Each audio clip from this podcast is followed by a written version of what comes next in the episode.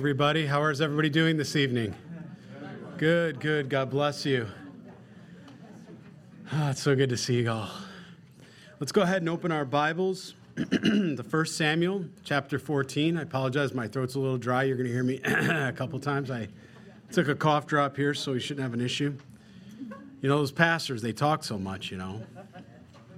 How come none of you are laughing there, huh? That's supposed to be funny. It's the truth. That's why, huh?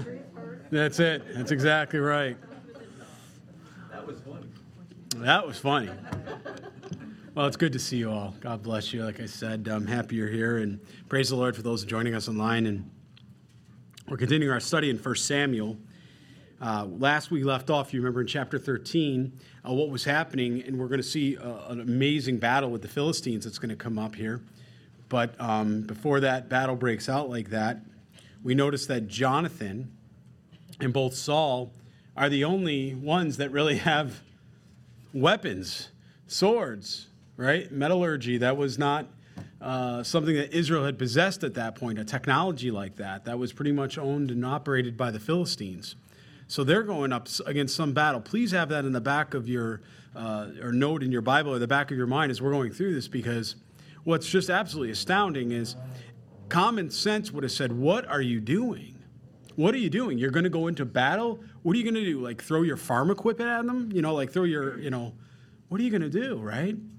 But I want you to see something here that's so beautiful. And that's a pure faith and trust in God's commitments. When God had called Israel and said, I'm going to bring you into a land flowing with milk and honey, and I'm going to give you your adversaries. I'm going to take them and I will defeat them. Why? Because they wouldn't bow their knee, right? They were pagan. They had gone against God's judgments, commandments, and statutes. And so, really, it's Philistines versus God. Not really against Israel that way. But we're going to learn some lessons here tonight and some axioms that help us to understand that this is applicable in our walk today. There's many a times that we're going to look at things before us and it just doesn't make a whole lot of sense or why we'd want to step into that, why we'd want to move, why we'd want to do any of these things. And and yet when God commands us, he desires obedience. He desires obedience to that calling and faithfulness and to step with faith. And I, I love this passage that we're in here. Uh, on the other side of this coin, we're going to see Saul, a man that started with beautiful humility. And unfortunately, he begins to go and follow himself or let himself become leader and not God. And he doesn't even realize it. The power of the mind is amazing, isn't it? As we all gather here tonight.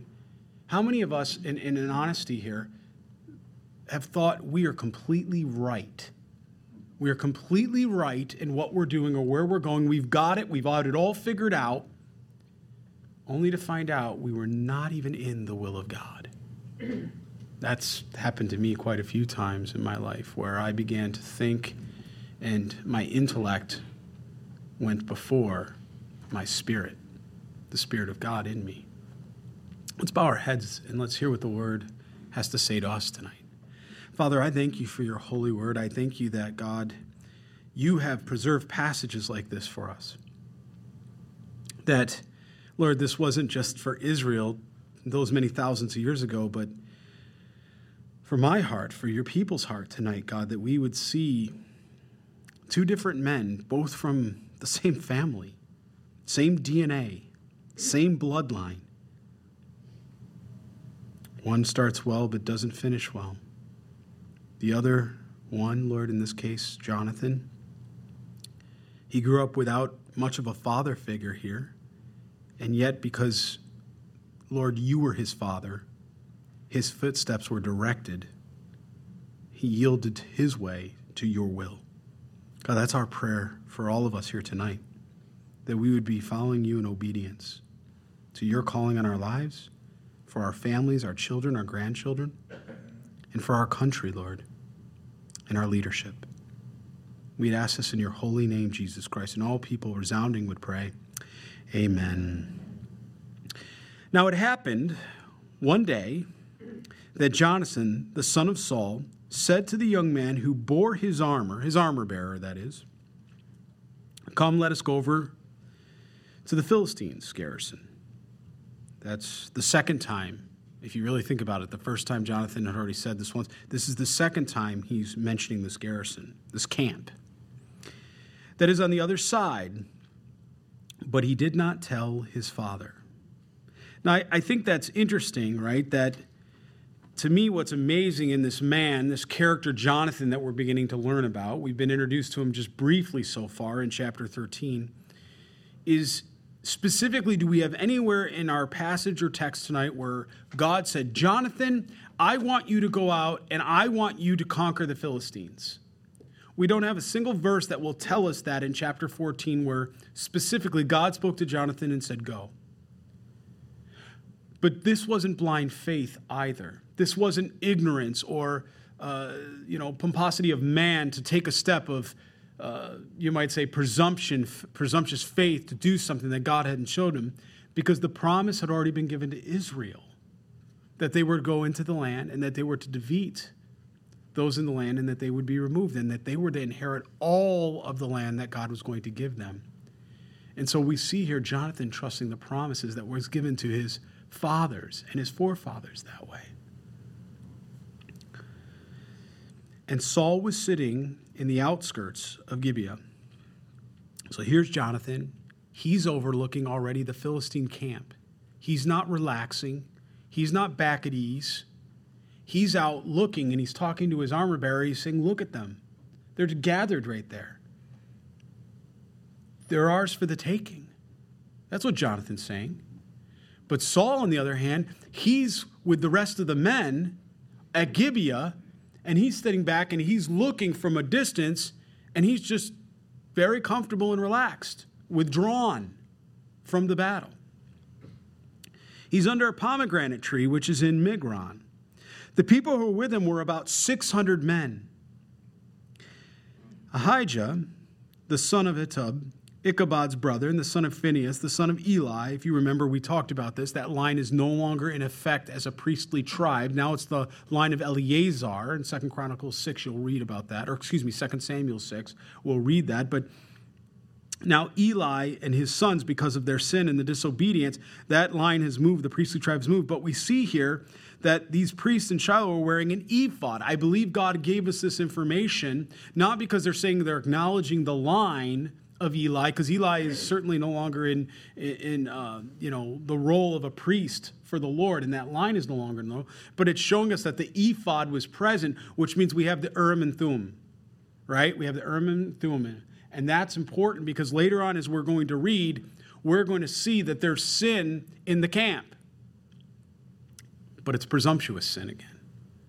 And Saul is going to make a very ignorant vow and because of this ignorant vow, they're going to go through and cast lots. Where's the sin? And so I believe that's why God has given us this detail of the ephod being present. But the people did not know that Jonathan had gone. Between the passes by which Jonathan sought to go over the Philistine garrison, there was a sharp rock on one side and a sharp rock on the other side. If you go over to Israel today, they're still there. The tour guides uh, if you ever go over with a Calvary Chapel, we ever go over, the Lord should tarry, there's tour guides. They'll take you through, and they actually will point out this is the rock that you read about in 1 Samuel chapter 14. These two rocks on either side. They're still preserved and they're still there. And the name of one is Bozez, right? Which means in Hebrew, shine or glitter, if you will, glistening. And the name of the other was Senaha or Senah, right? And the front of one faced northward and the opposite Michmash, and the other southward opposite Gibeah. Now, just so you understand what we're talking about, and you're going to see this, there's a terrain in front of them. It's mountainous. These stones are telling you and giving you a clue that there's these big stones and they're going up, and we're going to read about how Jonathan is climbing over them to get a high position that he can look upon or look down to see the garrison of the Philistines, okay? In Gibeah, if you look at Michmash on your map that I gave you last week, that's I mean, he's not less than a mile. He's not that far away where he, you know, um, Saul and the 600 men are back and they can see it, but they're not at the high, they're not at the same high ground that Jonathan's going to be at. He's literally going to climb this and he's going to get the beautiful perspective and point of view. But he's also going to do something, and that is he's going to put himself in a position. Yes, he's got the high ground, but it's not easy, should they charge him, only two men, right, him and his armor bearer, to escape. So, what's this telling us? He's committed. He's not looking back. He's not wondering. He's going and he's going up the mountain and he's trusting God that God is going to give him this victory, even before he's begun to make the climb. In his heart, this decision has already been made and it's been settled. Then Jonathan said to the young men who bore his armor, his armor bearer, Come, let us go over the garrison of these uncircumcised it may be that the Lord will work for us. Do you see that? Clearly, not a comfortable position, out of his comfort zone, right? But he's seeing things from God's perspective. He's not seeing them from man's. Because if you're looking at this and you see, do you remember it says that they were like the sands of the seashore? We read in chapter 13. That's how many Philistines there are, like the sands of the seashore. And here, two men not to anybody else or anybody here, this would seem insane, wouldn't it? It would be insane. Two men against thousands or tens of thousands or possibly millions. But to Jonathan, did you hear what he said? Let's go over to these uncircumcised, that it may be that the Lord will work for us. When God is for you, who can be against you? He understood this. I love this here, this simplicity of heart here, right? He's not a showman, right? He, he, he serves without expectation. He's, he's acting on the promise of God of faith. But please, I want to point out this isn't foolishness. He's not presumptuous. God's not calling you in your life to go out and do something insane to prove your love or faith for God. That's not what this is saying. This promise was given to Israel Jonathan believes it, and therefore he's doing. He's not calling all of us to go climb a mountain and take on a million people. That's not our calling necessarily. So his armor bearer said to him, Do all that is in your heart. Go then, here I am with you, according to your heart. Again, I think it's beautiful. It's you can look at Deuteronomy chapter 32. Um, I'll just turn there quickly.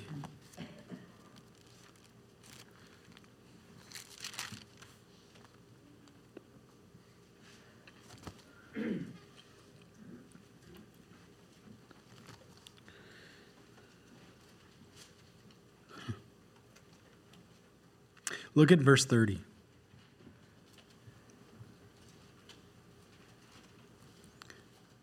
How could one chase a thousand? Let me give you context to where we are in Deuteronomy 30. This was the song of Moses. This is what he was um, singing or sharing with the people. It's twofold. One, it's a call out on the people for their disobedience or their distress, their the idea that they have provoked God to jealousy. And then the other aspect of God declaring his sovereignty and how he can give them all victory and is all powerful in verse 30, he said, How could one chase a thousand and two put 10,000 to flight? Unless their rock, right? Who's the rock? Jesus, right? We, we read about that in 1 Corinthians, their rock, right? 1 Corinthians 10 and what have you. He says, Unless the rock has sold them and the Lord has surrendered them. Do you see that? I'll read it again. How could one chase a thousand and two put 10,000 to flight? He's saying that how could the pagan people of that land come against one Israelite? That's what this is saying in context, and put them to flight. Or how could 10,000 sands of the seashore come against one Israelite and send them fleeing unless God would allow it? For the rock is not like our rock, right? It says, unless their rock has sold them. That's speaking to the power of God. That's where Jonathan, I'm sure he read these scriptures. I'm sure Saul had read these scriptures. Remember one of the commandments by God to the kings in Deuteronomy? We read that they were to turn around and do what? They were to read the entire Torah or Pentateuch that way. So they would have known that. And Jonathan probably grew up with his father, had reading that to him as a king one day would be a king. If the line was to carry on, he would be too read and well read within Scripture because it was a biblical commandment under the law for the king to have read or to have even written down the Word of God. So he would have known this passage. And I often wondered is this the passage that Jonathan had in his head? As he's looking at these tens of thousands and he's seeing all these men, is he's going, you know what? This is just like Deuteronomy chapter 32 30, when God says, unless God, right, sold them or gives them or surrenders them, no one can come against them. What a confidence to have. This isn't presumptive. Do you see that? This isn't presumptive. This is based on promises and truth. You know, we as New Covenant believers have promises and truth for us too, don't we? We don't need to be afraid. We don't. Right? So he goes through and he begins to, his armor bearer says, I'm with you, let's go. They're not crazy. No, they're trusting the promises of God. Then Jonathan said, Very well, let us cross over to these men, and we will show ourselves to them. Jonathan completely understood what was going on. If they say thus to us, now what he's going to do is this is not a fleece, this is confirmation. He believes, as he said already, the Lord will work for us. Let's see if the Lord will work for us. Now he wants to confirm it. What would we say today? with the full counsel of God, all 66 books.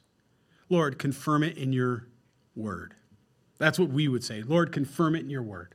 Give us, give us a scripture, give us a passage, give us confirmation that we know where to step. That's what he's saying here. He's saying, if they say to us, right, wait until we come to you, then we will stand still in our place and not go up to them. But if they say thus, come up to us, then we will go up for the Lord has delivered them into the hand, our hand, and there this will be a sign to us. Do you, understand what's happening here? He's basically saying it's going to go one of two directions. Either they're going to call us to him, or they're going to say, "You come up to us." Right? Either way, we're going to know the will of God in this. So both of them showed themselves to the garrison of the Philistines. This takes amazing faith. And the Philistines said, Look, the Hebrews are coming out of the holes where they have hidden. There's part of the sign. Here it comes. Then the men of the garrison called to Jonathan and his armor and said, Come up to us. There's the sign. There it is. The very thing that Jonathan had asked the Lord as he was praying. He says, Now, this is, this is what we'll do. And there it was. Now, what would Jonathan have done if he said, But wait a minute, Lord, are you sure? How easy it is for us to make light of that and laugh. But that's because we've done that. We've asked God, Lord, are you really sure? Can you give me another scripture? And then he gives you a scripture. And then you pull the, you know, if, it, if it's wet outside in the morning, you know. But the reality is, do we trust God like that? That's a personal decision and a personal conversation with Jesus. Do you have that kind of trust with him tonight? That if the Lord said go, you'll go. If the Lord says stay, you'll stay. Because that's disobedience. Once you ask for that confirmation and the Lord gives it to you, and then you don't follow through because of fear, because of intrepidation, because of uncertainty, then that becomes disobedience. That's disobedience by not honoring God and His will for your life. But that's not what's going to happen to Jonathan. It's confirmed, and Jonathan's going to go full on in. And it's going to be interesting because what happens is Jonathan's going to run up towards that garrison, and he's going to go, he's going to pull his sword out, and he's going to knock him down. And as he knocks him down, his armor bearer is going to come up and finish the job on each one of them. Some 20 plus men in such a short area. It's remarkable. I wonder if God had picked out that exact plot of ground where this battle would happen. Then the men of the garrison called Jonathan and his armor bearer and said, Come to us, and we will show you something. Jonathan said to his armor bearer, Come up after me, for the Lord has delivered them into the hand of Israel. And Jonathan climbed up on his hands and knees. That's how we know he's going up a mountainous area. With his armor bearer after him, and they fell before Jonathan. And as he came after him, his armor bearer killed them. He finished them off. So Jonathan's literally running up this thing. They're stone. He's hitting them with the sword. They're falling. He Jonathan's going right on to the next one, hitting them, knock, knocking them down. Next one, and then his armor bearer's coming in and thrusting with the sword and finishing the job on each one of these guys. Now look at how it's recorded in verse 14. The first slaughter. Do you see that? This wasn't even a close battle thousands upon thousands as these first men come out. And just alone, God called it a slaughter, which Jonathan and his armor bearer made was about 20 men within about a half an acre of land, right? That's around 2,420 square yards or around 21,780 square feet. That's what he's talking about. It's not a large piece of land. This is not a large area. This was massive infighting, knocking one down, thrusting through with the other. Close proximity, infighting, as they would say, close fighting that way, close quarter fighting. And there was trembling in the camp, in the field, and among all the people because of two men that trusted God. The garrison and the raiders also trembled, and the earth quaked so that it was a very great trembling. We even see something happened here with some kind of natural disaster. That God allowed some kind of earthquake or something to happen as this is all happening, as though these men are thrusting with the very power of God, that each man that they're striking is hitting the ground. It's though the earth is actually shaking. Must have been some sight to behold. Now, the watchmen of Saul and Gibeah. Now we go back to Gibeah. Hold that scene there in your mind, this amazing slaughter that's going on with these two men. And now this, the scripture and passage is going to take us back to Saul and the 600 men at Gibeah and the watchman that's coming out as he's fulfilling his job is watch to see who's coming against or where they are at or what's going on. And he's going to happen to wander out and he's going to look and he's going to say, What is going on over there that they're all fighting? I mean, he doesn't know who it is. So he's going to end up saying, Let's take a roll call. Who's gone out from among us? Who's fighting this battle this way? So the watchmen of Saul of Gibeah and Benjamin looked, and there was a multitude melting away, like the sands of the sea. And they went here and there. Then Saul said to the people who were with him, Now call the roll and see who has gone from us. And when they had called the roll, surprising, Jonathan and his armor bearer were not there. I think this is where it's going to get interesting. I think we're going to see, and you be a Berean, but I think we're going to see a little bit of Saul's jealousy, a little bit of that change in Saul from that man that was humble and meek, strength under control at one time, to now his own son, to become jealous of his own son that way. Because Jonathan has been, been given by the Lord this faith to trust and to go into the battle, and yet his father is going to sit back and we already know he's going to be a jealous man. If you've read 1 samuel and 2 samuel you know that he ends up his jealousy drives him to insanity over david wanting to try to kill david. But his own son i believe this is where it starts. You see there are men like that that can't have anybody else that's more talented or better or stronger around them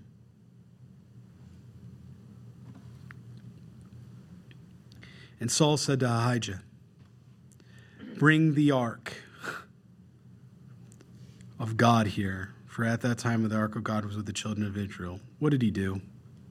He said, Go get our lucky rabbit's foot. Go get the rabbit's foot. You remember chapter 4 of 1 Samuel 4? Eli, his two sons, same thing. They didn't learn. Don't worship the box, worship God. Now it happened. While Saul talked to the priest, that the noise which was in the camp of the Philistines continued to increase. So Saul said to the priest, Withdraw your hand. Then Saul and all the people who were with him assembled, and they went to the battle. And indeed, every man's sword was against his neighbor. Do you, do you hear what that's saying? That's saying that even the Philistines were hit, they were so much skirmish going on that they were attacking themselves. And there was great confusion, fighting against each other. Moreover, the Hebrews who were with the Philistines before that time, who went up with them into the camp from the surrounding country, they also joined the Israelites who were with Saul and Jonathan. What this is saying is that the Can or the Philistines had slaves that were Hebrews that were taking care of the land, doing different things, odd jobs for them. They turned around once this uprising. Two men, specifically one man, Jonathan, the faith of one man, to cause an uprising, to trust God. It just takes one soul. That's all it takes is one soul to stand in the gap. It's Billy Graham. One soul, Billy Graham. Millions upon millions came to Christ because he stood up and he preached the word of God to presidents, to the world. He wasn't worried about what they thought of him. He wasn't worried about what the people are going to think. That's going to be Saul's problem. We're going to read about that. That's going to be Saul's problem. He's going to be more concerned what the people think than what God thinks.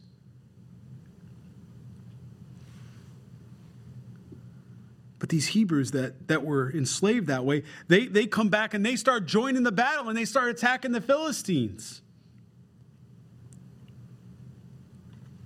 that were with Saul and Jonathan.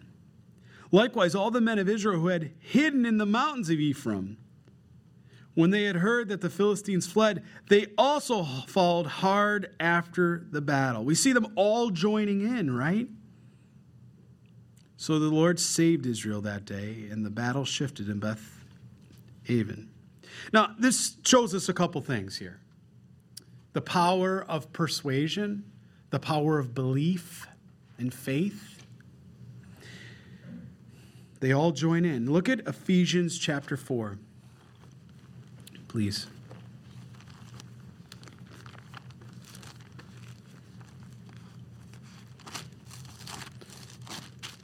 Look at verse 16. Look what happens when all join together and are knit together in unity. What can be done in the name of God, the name of Jesus Christ. Verse, for, uh, verse 16 of chapter 4 of Ephesians, for whom the whole body joined and knit together by what every joint supplies, according to the effective working by which every part does its share, causes growth in the body for the edifying itself in love. It's powerful, isn't it? Look at Hebrews. Hebrews chapter 10.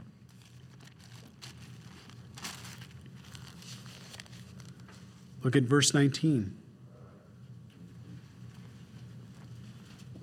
Hebrews chapter 10, verse 19. Therefore, brethren,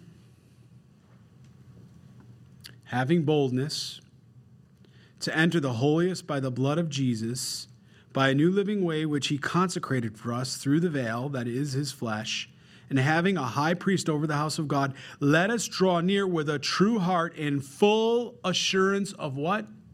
Faith let us, let us move in full assurance of faith, having our hearts sprinkled from an evil conscience and our bodies washed with pure water. Let us hold fast the confession of our hope without wavering. For he who promised is faithful. And let us consider one another in order to stir up love and good works not forsaking the assembling of ourselves together as in the manner of some, but exhorting one another, and so much more that the more as you see the day approaching. What day?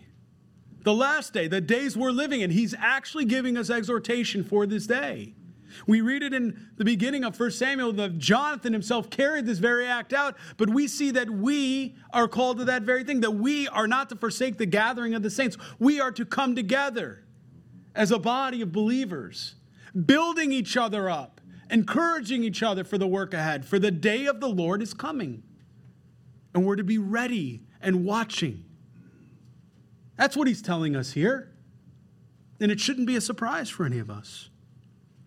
And we, we're doing all these things because our hope and our assurance of faith, right? Holding fast the confession of our hope without wavering. For he who has promised is faithful. Who's the he? Jesus. We don't need to waver. We don't need to wonder, Jesus, are you coming back? No, he said he's coming back, and he's coming very soon.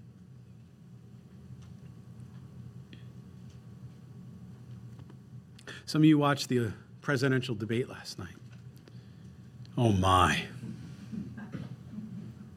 I don't think he's coming back soon enough. Should have come back last night. That would have been awesome. Whew, raptured right up, man. Thank you, Jesus. I didn't have to sit through another 20 minutes of that.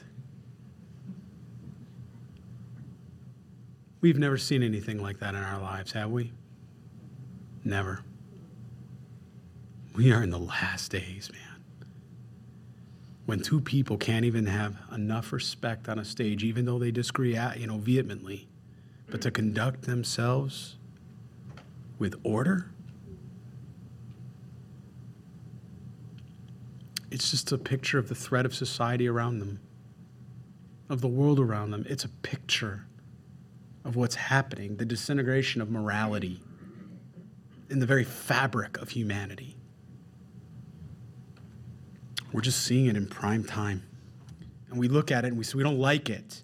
Oh, there's some proponents out there. Yeah, he really gave it to him. Or the other guy will say, he really gave it to him. And I remember the old cartoons. Some of you remember goofy cartoons back in the day, you know. And they used to have the box and one, you know, the guy slugs him, the other guy slugs him, and he's like, yeah, they're both winning. And then they both fall down and pass out. And neither one of them won. It's like, what just happened? We're in the last days, friends. There's no other way to explain this. It's insanity. It's insanity. And here, you know, we see this man, Jonathan, trusting in the faith and promise of God. And whether it was, I believe, whether it was with his armor bearer or not, he was going because he trusted the promises God had for him. And he wasn't holding back. And he wasn't afraid to die. And he wasn't afraid, uh, you know, to lose his kingdom or the inheritance of the kingdom that he could have. None of that mattered to him. The most important thing for Jonathan in that moment was obedience to the living God. His priorities were right. God was going to give him the victory because the motive of his heart was right. And after all, God did say you're to go into the land and to clear out the land that way. And he trusts the promises of God. Are we doing that? Are we doing that tonight? And every day of our lives, are we trusting those promises? There's so much more that I think God wants to do in our hearts, each and every one of us. But often I think we, we put God in a box or we limit God instead of expecting the unimaginable. Seeing what God can do with one man or one woman that's willing to stand in the gap and trust the promises of God and not lean on their own understanding, but be directed by God, acknowledging Him, letting Him direct His path. And as he did that and he marched in, he was given a great victory, a slaughter, as it was called. But did you see what else happened there? Did you notice that? There was an uprising, rising up. And what were these men rising up? Even the ones that were enslaved, the Hebrews that were enslaved, they rised up from their captivity. The others that were so afraid that they were hiding in the crevices of the mountains and the stone. They said, No, we're going to pick up our plows and we're going to go and swing them at them because they didn't have swords. They didn't care. After all, David will use a stone to defeat a, a Goliath. What can't you do when you're in the will of God?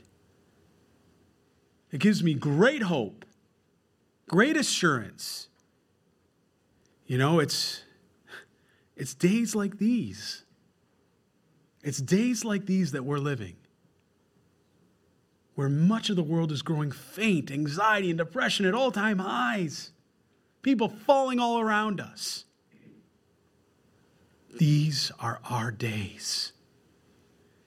The days when our God, Messiah Jesus Christ, stands and we stand with him with the hope and the truth of the gospel that saves and sets the captives free, just like it set these captives free. He wants to do that today, but he's looking for a man and he's looking for a woman to stand up. Even if it's against all odds, even if it's outnumbered, even if it looks like you're insane and hopeless, if God is directing you in obedience, you step. Again, we're not talking about presumptuous here. He's telling us when called, obey. And because of that, we see this amazing, contagious uprising, standing on the promises of God. These men rush in and experience a victory unlike anything they'd ever experienced. But the opposite's true too. And we can't ignore that tonight. Did you know anxiety is contagious? Did you know that fear is contagious? Depression is contagious? Growing up, I grew up very simple in Rochester, New York. Uh, my mother and dad had separated, okay? So I grew up predominantly with my mom. I'd go visit my father on the weekends, right? Wasn't the best marriage. I didn't have a good example. I didn't grow up in a Christian or biblical home. And uh, I ran with the wrong crowd many much of my life growing up when I was young. I was more the brawler kind of kid, you know, always in trouble. And um, I never honestly knew what anxiety was. Never knew what it was. Never knew what it was to be panicked or feared or, or any of that. I just went. I don't know that I even thought, to be honest with you. I just did. And I'm not saying this in a way that it's right. I'm, I'm, I'm explaining something of how it's contagious. I moved down to New York City area. I went to college. It's actually where I met my bride. And we were in college together, and I got to know her, and, and I got to know a lot of people in a different community in the city. And uh, boy, it was big. You know, I, I remember the first time I was on Park Avenue. I called my father. Dad, I'm on like Monopoly. You know the game Monopoly? I'm on the Park Avenue like the game. My dad said, That's good, son. That's good. Okay. That's, that's just how naive I was. I was simple, very simple man, simple, simple, naive boy. But I never knew of that. I started hearing about these folks that were, you know, I worked for a, a bank, JP Morgan, initially. I was, uh, I was economics, econometrics, mathematics, statistics, regression, when they were trying to figure out what's the best place. You know what T1s are? Today, you might have heard of them, T1 lines, fractional T1, where to put what we all call internet today and ISPs. In Midtown Manhattan, where to put those. And they, they hired me to come in and do a, a mathematical model to tell them where they thought the best place was to put these fractional or these T1s. So I'm working in this bank. I'm seeing these guys go down and their stocks millions and you know money like I had never even heard of growing up. You know, I just didn't have that kind of money or even see anything like that or know people that even kind of made that money. Hundred thousand dollars, you're rich. I had no idea what that even looked like. Well, they they were making you know money hand over, but they're stressed. They're drinking Maalox by like the bottle. Their stomachs are all wrecked. At, you know all this kind of stuff going on. And I watch it, just pound of stuff like you you know drink apple juice or something. You know, boom, they put it down. And I would watch these guys go in the bed, and they would you know they'd sweat profusely or heavily, and they'd come out, and I'm like, what is it? And they're like, it's the anxiety, man. I'm like, you're sick. You got to go to a doctor. You must have a cold or flu or something. And they're like, no, you, it's the anxiety. And I'm like, what are you talking about? we get pregnant. I remember, remember I told you I grew up, uh, my mom and dad were divorced. I didn't know what it looked like to have a, a good family, a good home. My mother was a good mother. She's a good woman. She was a hardworking, good woman. But I didn't know what it was like. And all I knew is I didn't want to repeat the mistakes. I didn't want to be that alcoholic. I didn't want to be a womanizer. I didn't want to be, transparently, I didn't want to be like my father because it's all I saw growing up. I've never shared this story with many of you, but that's what I knew. And I didn't want to be like that. I was going to be different. I was going to be a good man. I didn't know God at the time. I didn't I wasn't saved yet. But I knew I wanted to be different. I wanted to have morals. And I remember we got pregnant and Lisa was a little nervous at first because you know we were just starting out. Didn't have a lot of money, you know, and weren't sure where we were going to get food and how we were going to eat. But we had love, man. We knew that love would go a long way. So we got pregnant, and uh, she was a little nervous at first. I said, Calm down, it's going to be fine. We can work. I can always work. That's how I was raised, right? Many of you were raised that way. You know what I'm talking You work. You don't work, you work. That's what you do. It doesn't matter what you do, you work. You will work. It's a privilege to work. How different the generations are today. And I can remember just, you know, it's going to be all right. But I started to actually kind of doubt. Saw these guys that were stressed out at the job, and what if they got laid off and all that? What do you mean, lay off? And all these things. About six months, she comes, we're at her sister's house, my sister in law's, in the Bronx. She comes down the steps. I don't know if I didn't notice, I was so busy. And all of a sudden, I see this little belly with the baby. I knew that day what anxiety was. You think she had morning sickness? I hightailed it to the bathroom. I said, I think I'm getting sick. What's going on? Why am I? I don't feel so good. I feel queasy in my stomach. What's going on? And she's like, Oh no, honey, it's okay. I said, What are you talking about? She says, It's normal. You're just nervous. You want to be a good dad. You're going to be a good father. She knew more about it than I didn't understand any of that. But I saw it. I saw it around the city, I saw it around the people, it became contagious. And then the next thing I know, I'm running in all these people, and they're telling me how they've got the anxiety or they got the depression, and different. And next thing we're all talking about the, you know, yeah, this last week, yeah, oh man, my heart beats faster than your heartbeat. You know, still even a competition, even with the anxiety guys. We're knuckleheads, right? We, my heart's my my anxiety is worse than your anxiety. You know? But this this this is contagious. That kind of thinking is contagious. And you know what it does? It promotes doubt, it promotes uncertainty, it promotes fear. And then we all start believing it. It's called groupthink. And next thing you know, every one of us is falling and collapsing. That's why we read Hebrews. That's why we go back to the promises of Ephesians 4, right? Or 5 and Hebrews chapter 10, verses 19. That's why. We need to go back to the truth, the only truth that tells us who we are in Christ Jesus. And when we read these passages, we see that it is good for us not to be alone. It is good for us not to forsake the gathering of the saints. It's good for us to come together and do what? Build each other up for the days ahead because the day of the Lord is coming. That's also what we do here. Yes, we come and read the Bible and the Lord transforms and conforms our heart. But the other thing that's happening right now is we're getting inoculated.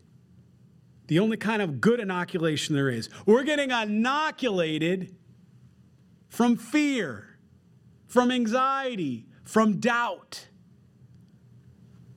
because we're being given hope. Because our God is a promise keeper.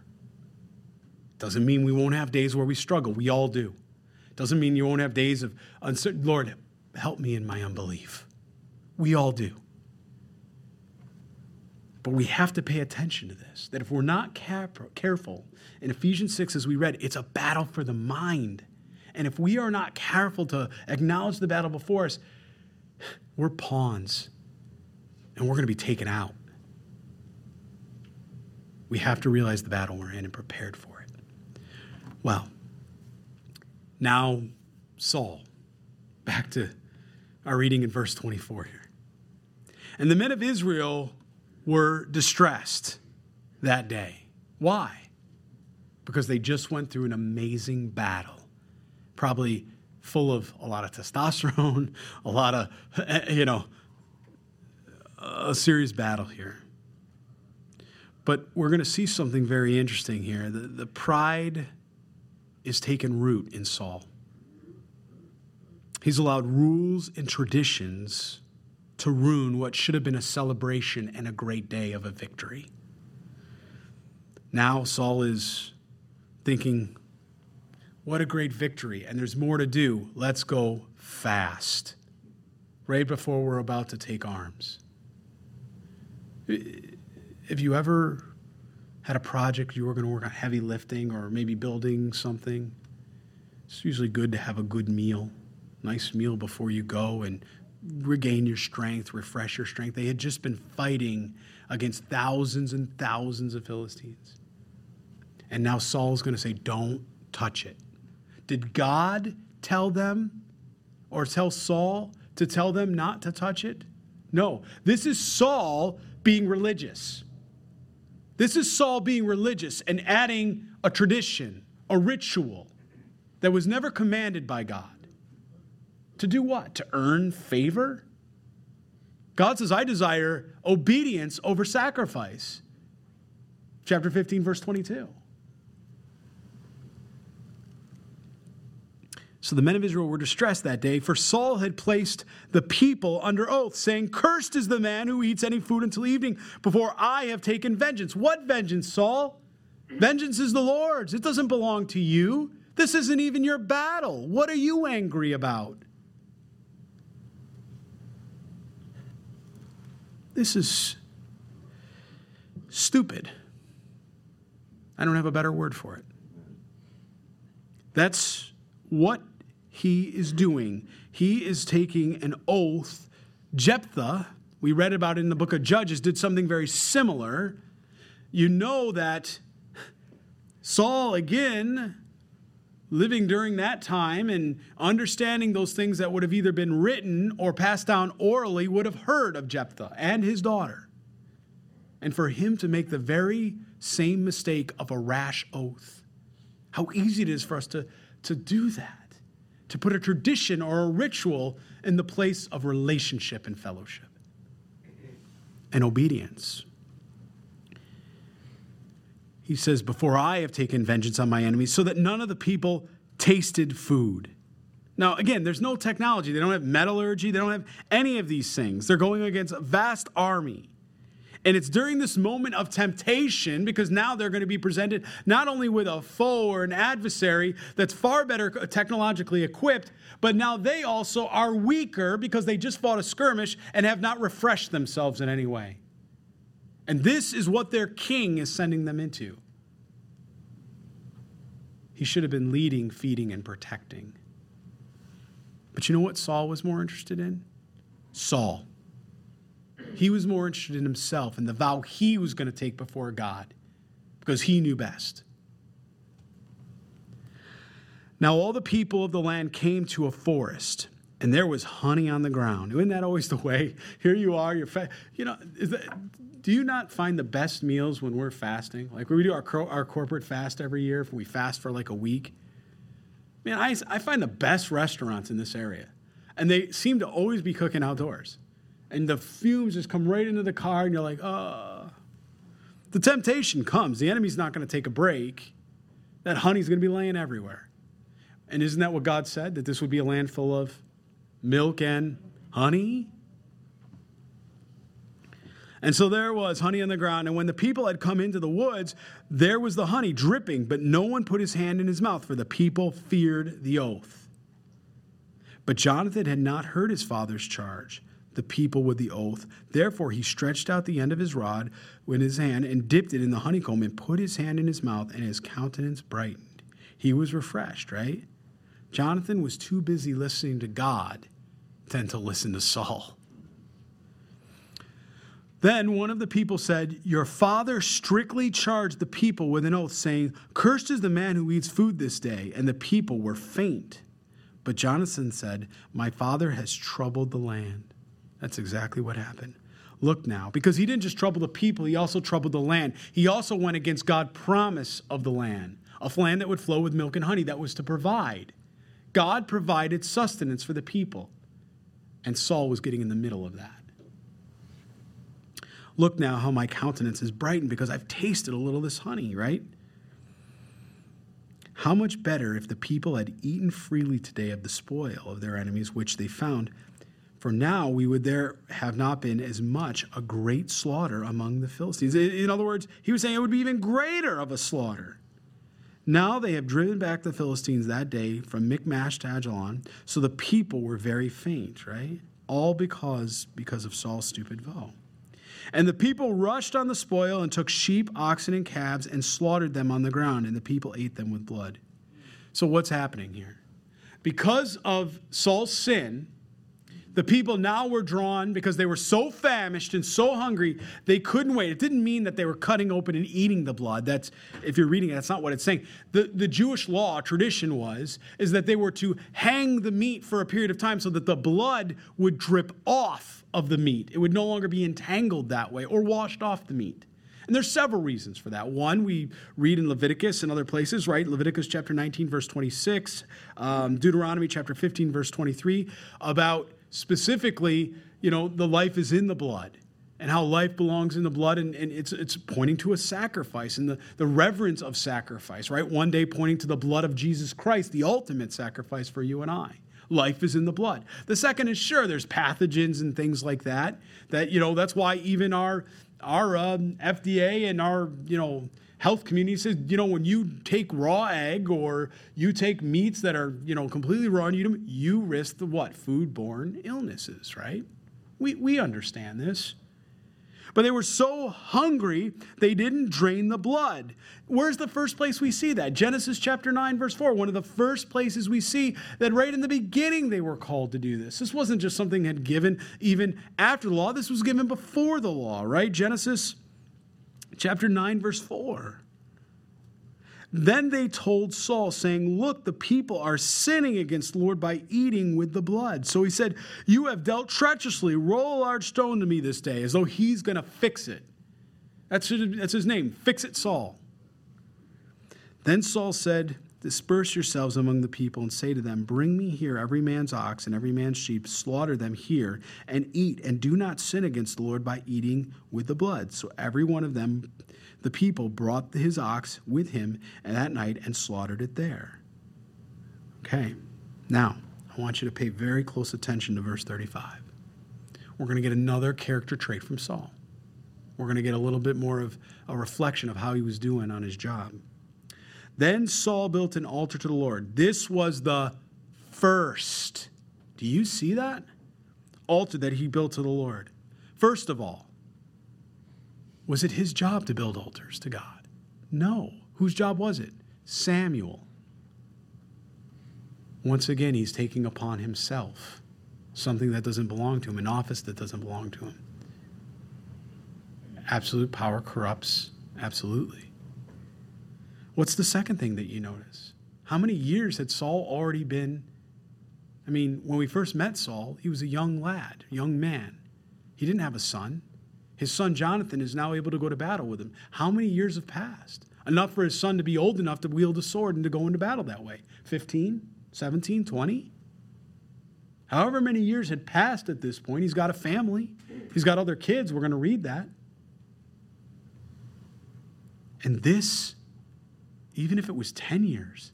This is the first altar that was built to the Lord in 10 years after Saul has taken the throne? He should have commanded Samuel or asked Samuel within the first month, first week, build an altar unto the Lord. But that wasn't the priority for Saul, was it? It wasn't God, it wasn't the relationship with God. No, it was Saul. Power changes a man if they're not grounded in Christ. Do you see that? Now Saul said, Let us go down after the Philistines by night and plunder them until the morning light, and let us not leave a man of them. And they said, Do whatever seems good to you. Then the priest said, Let us draw near to God here. So Saul asked counsel of God, Shall I go down after the Philistines? Will you deliver them into the hand of Israel? One of the first times we see that Saul even goes to God and asks him, What should we do? But please look at this and underline this in your Bible. But he didn't answer him. He didn't answer him that day, right? Saul was no longer following God. Saul was following Saul. And he didn't even recognize that God wasn't even leading him. That to me is frightening. He should have waited on God. And Saul said, Come over here, all you chiefs of the people, and know and see what this sin is today. Why is that he's saying sin? Because he knew that if God was refusing to speak to him, there must be a sin issue, right? That's where Saul's presuming. It's got to be a sin issue. It can't be Saul. Can't be him, right? He's a, he's a blame shifter. It's got somebody else in the camp has to have sinned. Couldn't have been his ridiculous oath or the fact that he was not following God. For as the Lord lives, who saves Israel, though it be Jonathan my son, he shall surely die. What? Why did he just, where did that come from? That wasn't from the Lord either. Now he, now he just takes his boy and throws him under, well, you know, even if it's my son Jonathan, he's going to surely die. There's another oath. He's just not learning, he's not getting it. But not a man among all the people answered him. You know why? Because they knew. Then he said to all Israel, You be on one side, and my son Jonathan and I will be on the other side. He was already presuming him and Jonathan were good. It's got to be one of the people. Can't be him or Jonathan, right? And the people said to Saul, Do what seems good to you, man. Right? Oh, sorry, I added the man. But do, do what seems good to you. Therefore, Saul said to the Lord God of Israel, Give a perfect law. Now, again, this is where the Urim and Thummim, right? This is where it comes in. This is what they would have used in that day to, to try to seek and ask God, what is the answer? Yes, no, maybe so, right? What have you. So Saul and Jonathan were taken, but the people escaped. In other words, they were casting lots. They went to the Urim and Thummim. It says, is it these people? Is it this people? Is it this tribe? This? They basically weeded out the rest of the people, and the people escaped. So now it just comes down to Saul and Jonathan. The two of them are looking at each other, right? And Saul said, Cast lots between my son Jonathan and me. So Jonathan was taken. Then Saul said to Jonathan, Tell me what you have done. Looked at him, Boy, what did you do? Right? What did you do? And Jonathan told him and said, I only tasted a little honey with the end of the rod that was in my hand. And he says this almost sarcastically. And because of that, now I must die? Like, that's it. Great oath, Dad. Well done, right?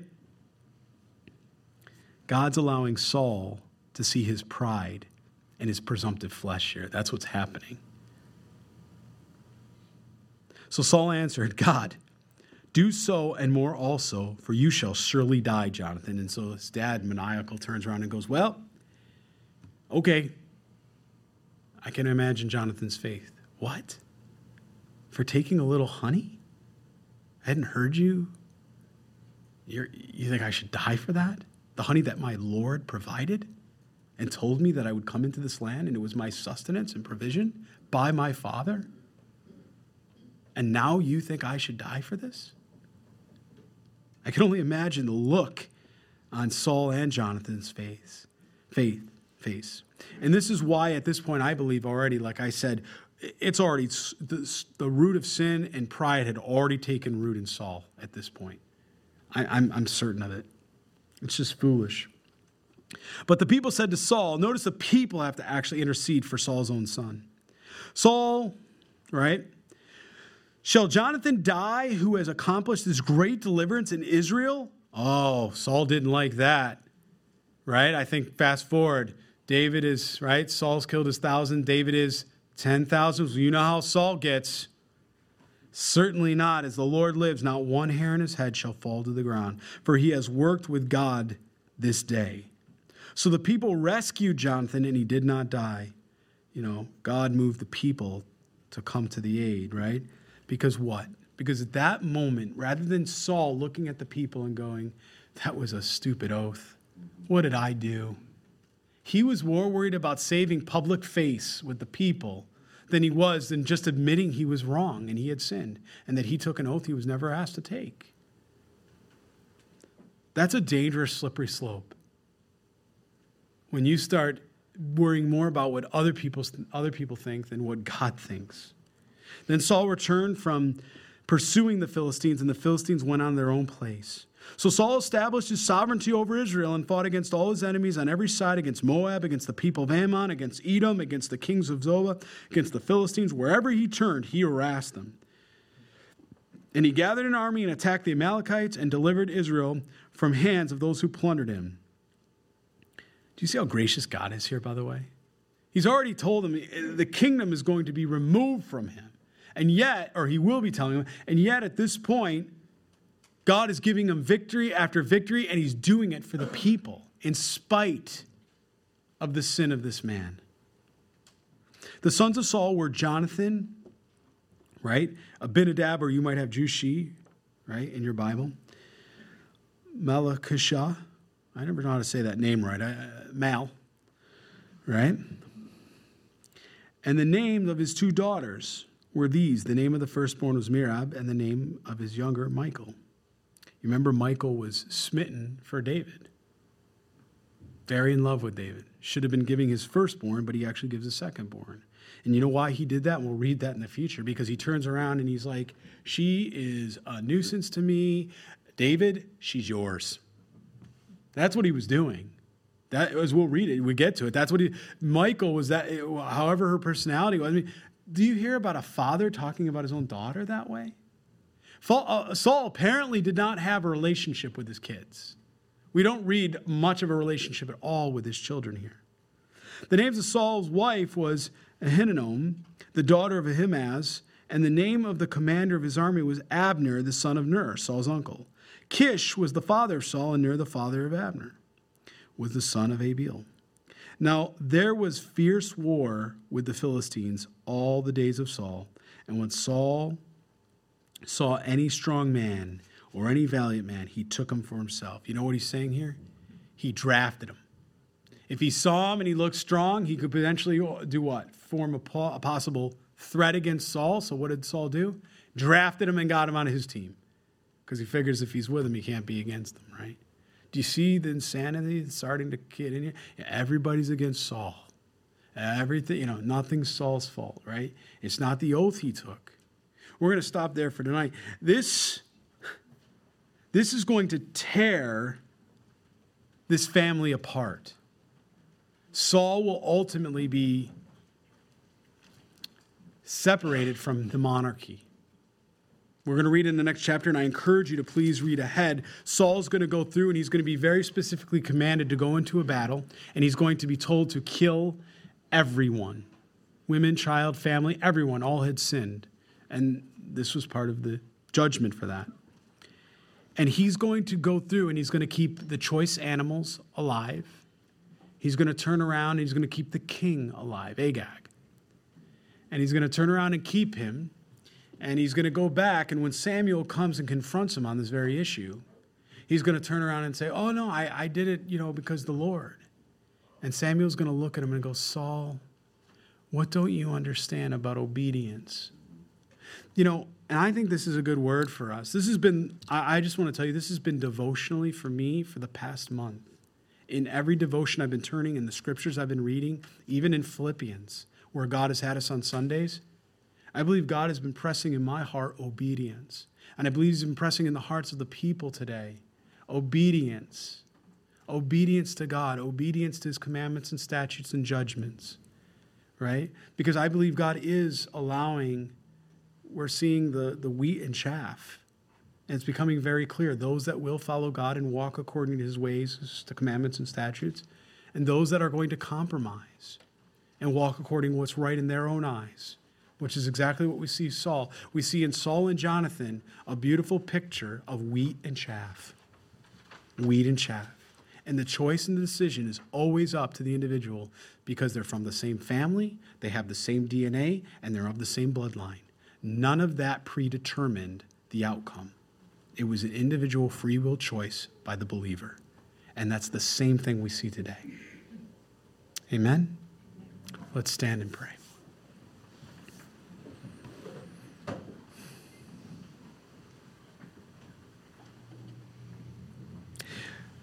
God, I, as you just overheard, I, I believe, Lord, you are calling every one of us here tonight to obedience. Not just here physically, but even online and in the church, Lord.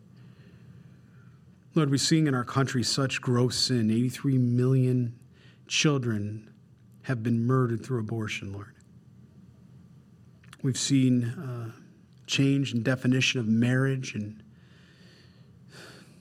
men and women have decided what marriage should look like, even though, Lord, you instituted it.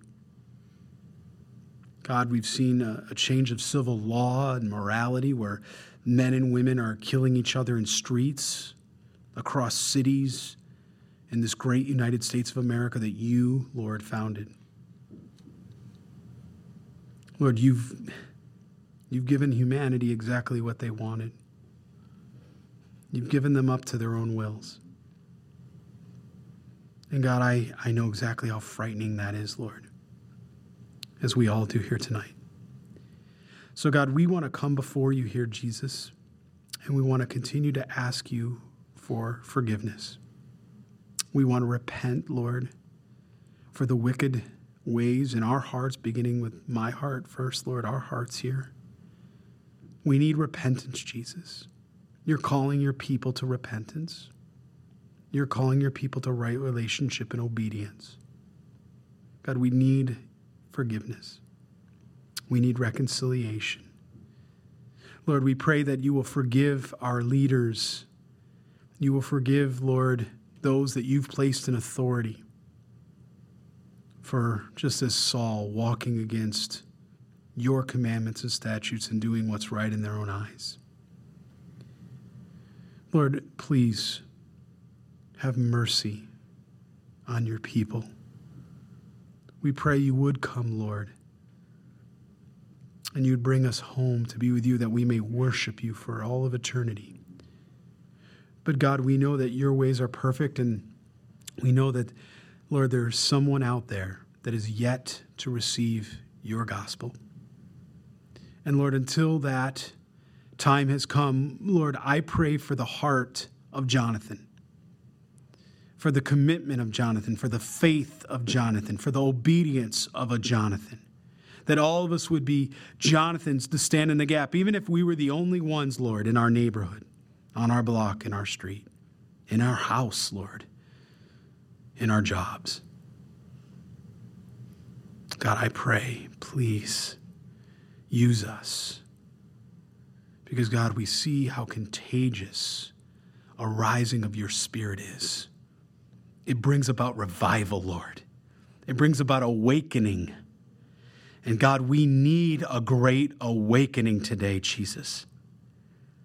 So, God, I pray you will move upon your church and your church will collectively rise up and we'll be expectant for the best is yet to come, Jesus. Fill us anew here tonight, Lord. Help our unbelief.